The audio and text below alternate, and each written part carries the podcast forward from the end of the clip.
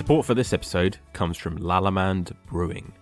Lallemand Brewing is a division of Lallemand Inc., a global producer of yeast and bacteria that aims to help breweries achieve their growth and quality goals by offering products, services, and education. Lallemand Brewing's premium brewing yeasts and bacteria deliver unmatched consistency, reliability, and purity, allowing brewers to take full control of the brewing process. At the forefront of innovation and always looking to expand on the motto, We Brew With You, Lallemand Brewing recently launched LalBrew Verdant IPA in collaboration with Verdant Brewing Co. UK. LalBrew Verdant IPA is a unique strain of brewing yeast suitable for a broad range of beer styles, notably modern IPAs. To find out more about Lallemand Brewing and follow their news and product launches, connect with them on social media or visit www.lallamandsbrewing.com. A love of ingredients and flavour exploration led Jordan Mower to open a nano brewery back in 2014. And nearly 10 years on, Unbarred Brewery of Brighton, with its team of 16, lives for one thing that's to inspire discovery through boundless creativity. In this podcast, Jordan talks us through the early days of the brewery, the journey since, and also the role of the community at the business. He also outlines the overarching purpose of Unbarred as a cohesive unit, and that you should always trust your heart, your taste buds, and gut instinct. That you should work with people that bring out your creative truth, and don't be sold a marketing deck without integrity.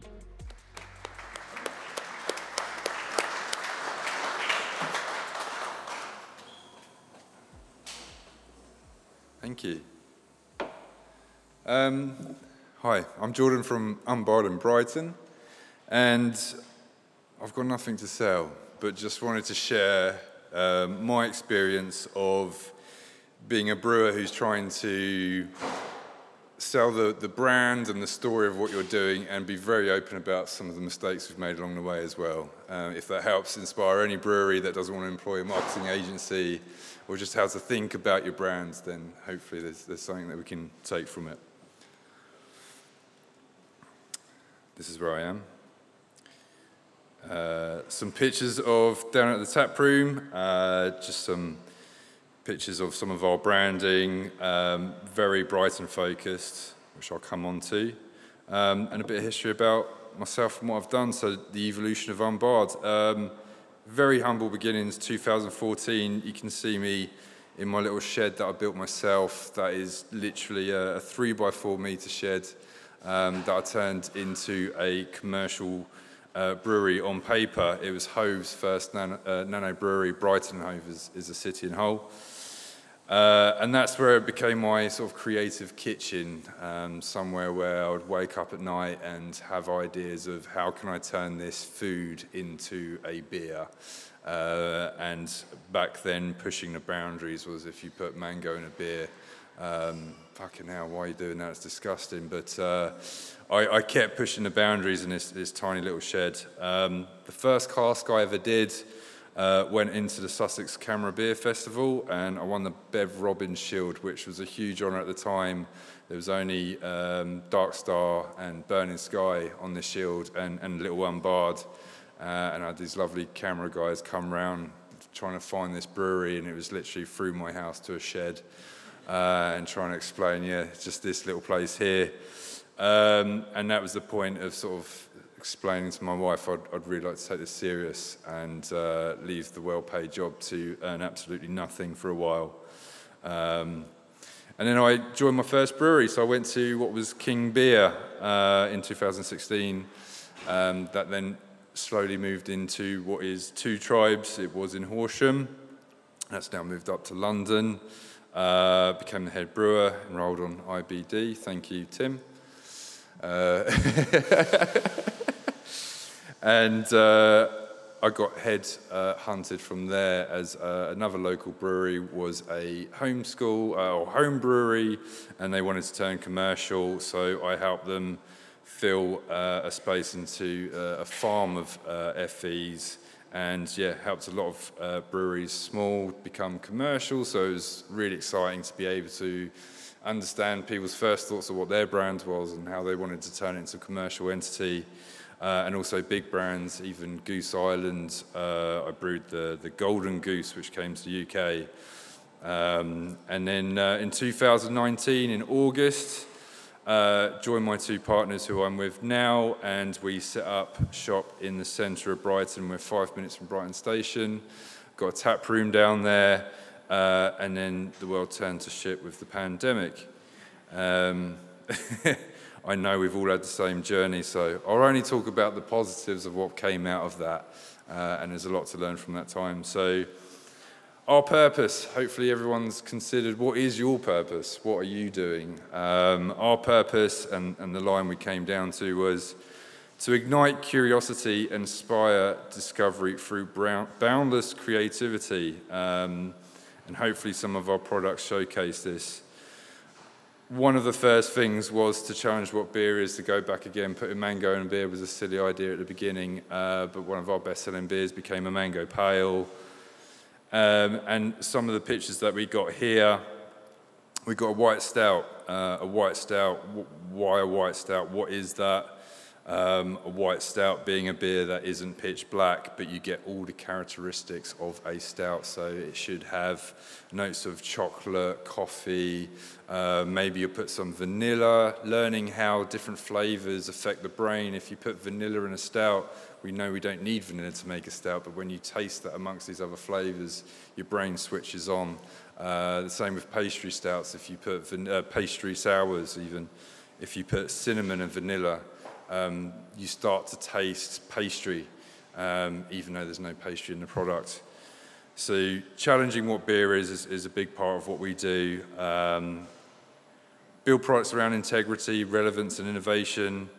Um, we won't do something just for the cash. It has to be something that is relevant and aligns with our brands. And I'll, I'll come on to some uh, different brands that we've worked with in the past uh, to do that. On the heritage of beer styles of respect, um, we absolutely love continental styles. And the, for us, there's a moment to do a, a, continental style that doesn't just involve putting a crazy amount of hops in and trying to make it a IPA. Uh, freebies, it's uh, uh, a Brighton Beach Belgian IPA. We brewed it on Brighton Beach uh, initially and we've used uh, Belgian yeast, which is La Chouffe strain, which is a beautiful strain, and we've used some biotransformation, but the hops were subtle and gentle and worked well with that yeast. Um, and then we've got here a, a, coffee bock as well.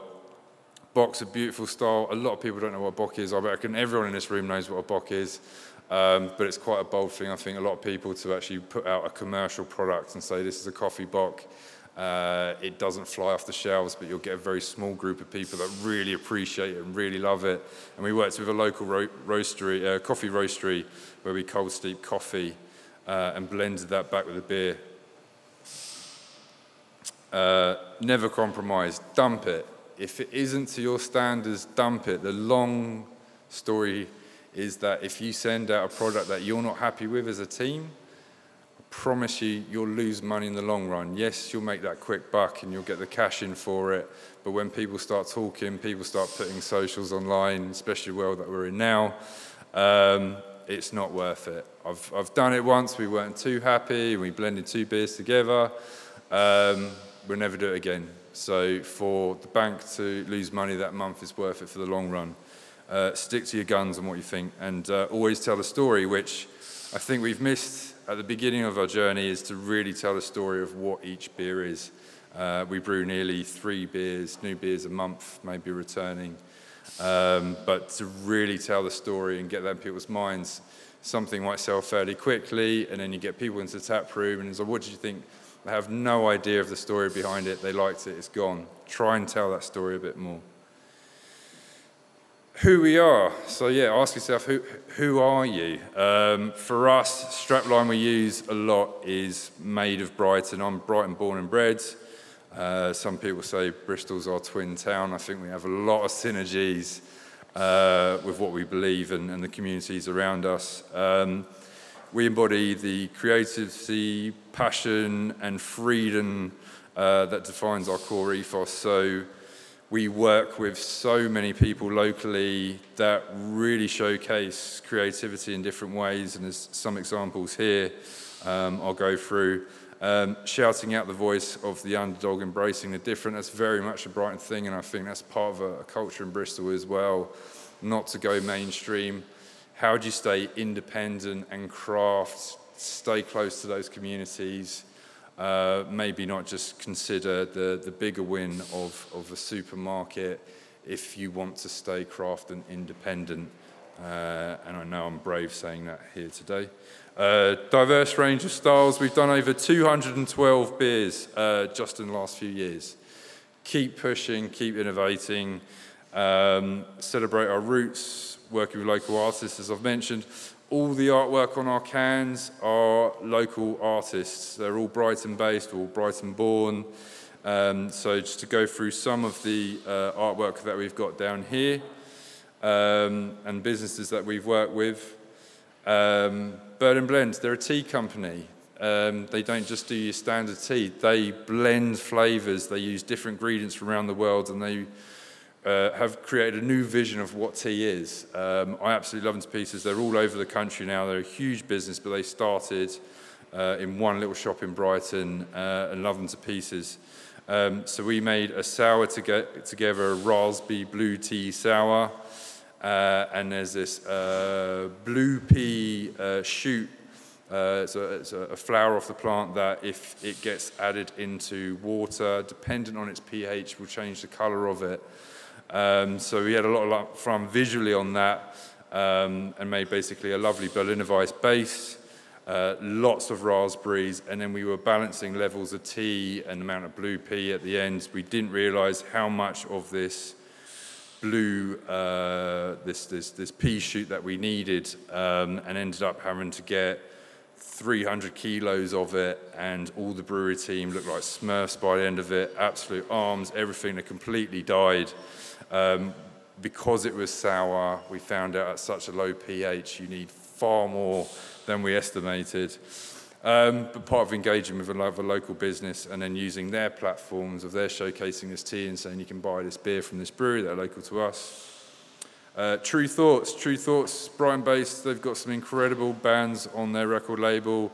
This was through lockdown when you couldn't actually print any vinyl, there's no way of doing it.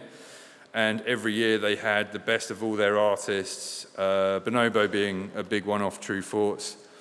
Um, so we created what we called liner notes. This was a, a, label that could be peeled off the can, and you could see all the bands that would have been on that vinyl. Uh, and there was a QR code that could take you to the playlist, and then a beer that you could enjoy with it. So it was the only version of that vinyl that year. Uh, and then the last one there being a, a NEPA series that every month we used a different uh, Brighton photographer that showcased Brighton through the eyes of a local.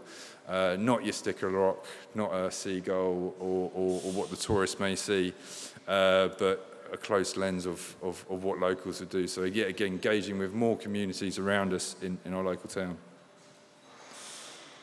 More on community here. So, uh, we've worked with street artists or graffiti artists, some of them prefer to be called. Um, even got Fatboy Slim came down and we did a big piece on the side of the brewery. Uh, working with loads of amazing breweries, we did a big event for Ukraine. Instead of just putting um, blue and yellow colours on a can and saying we're donating 20p, um, we actually got everyone locally to donate beer. We all donated our time.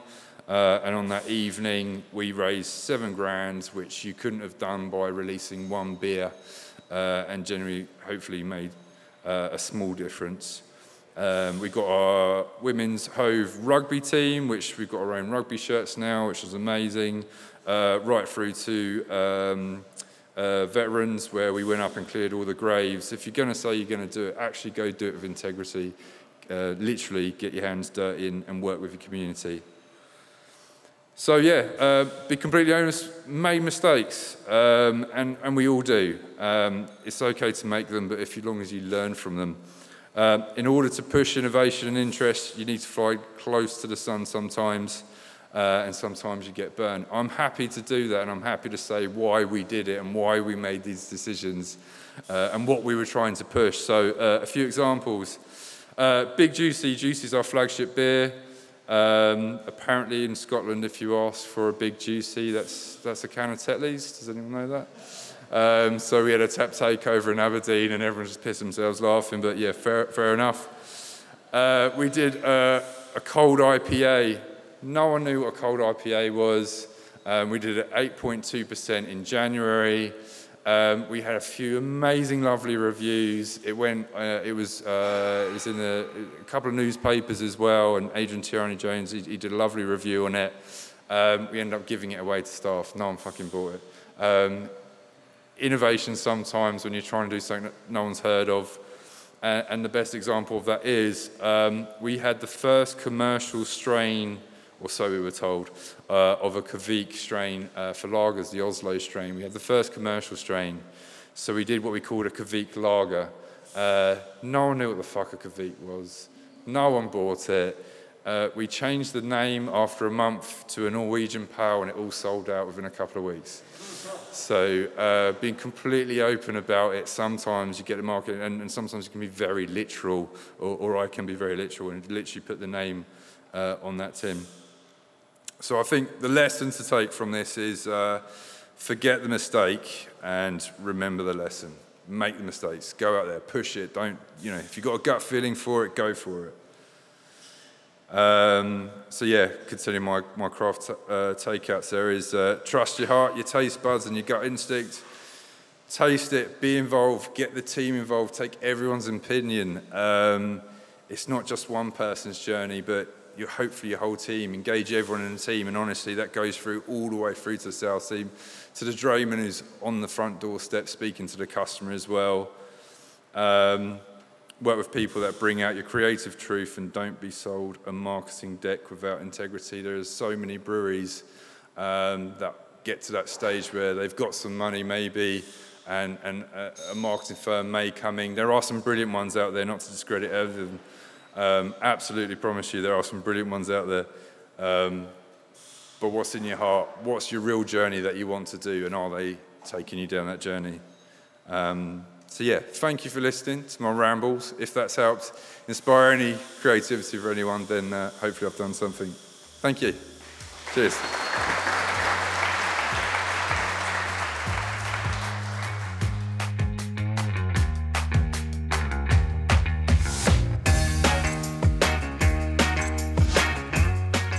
Brewers Journal podcast is a production of Reby Media, produced and hosted by Tim Sheehan. Sound engineering by Ross McPherson. Series supervision by John Young. The executive producer is Rory Harris. And special thanks to Jordan Mower of Unbarred Brewery.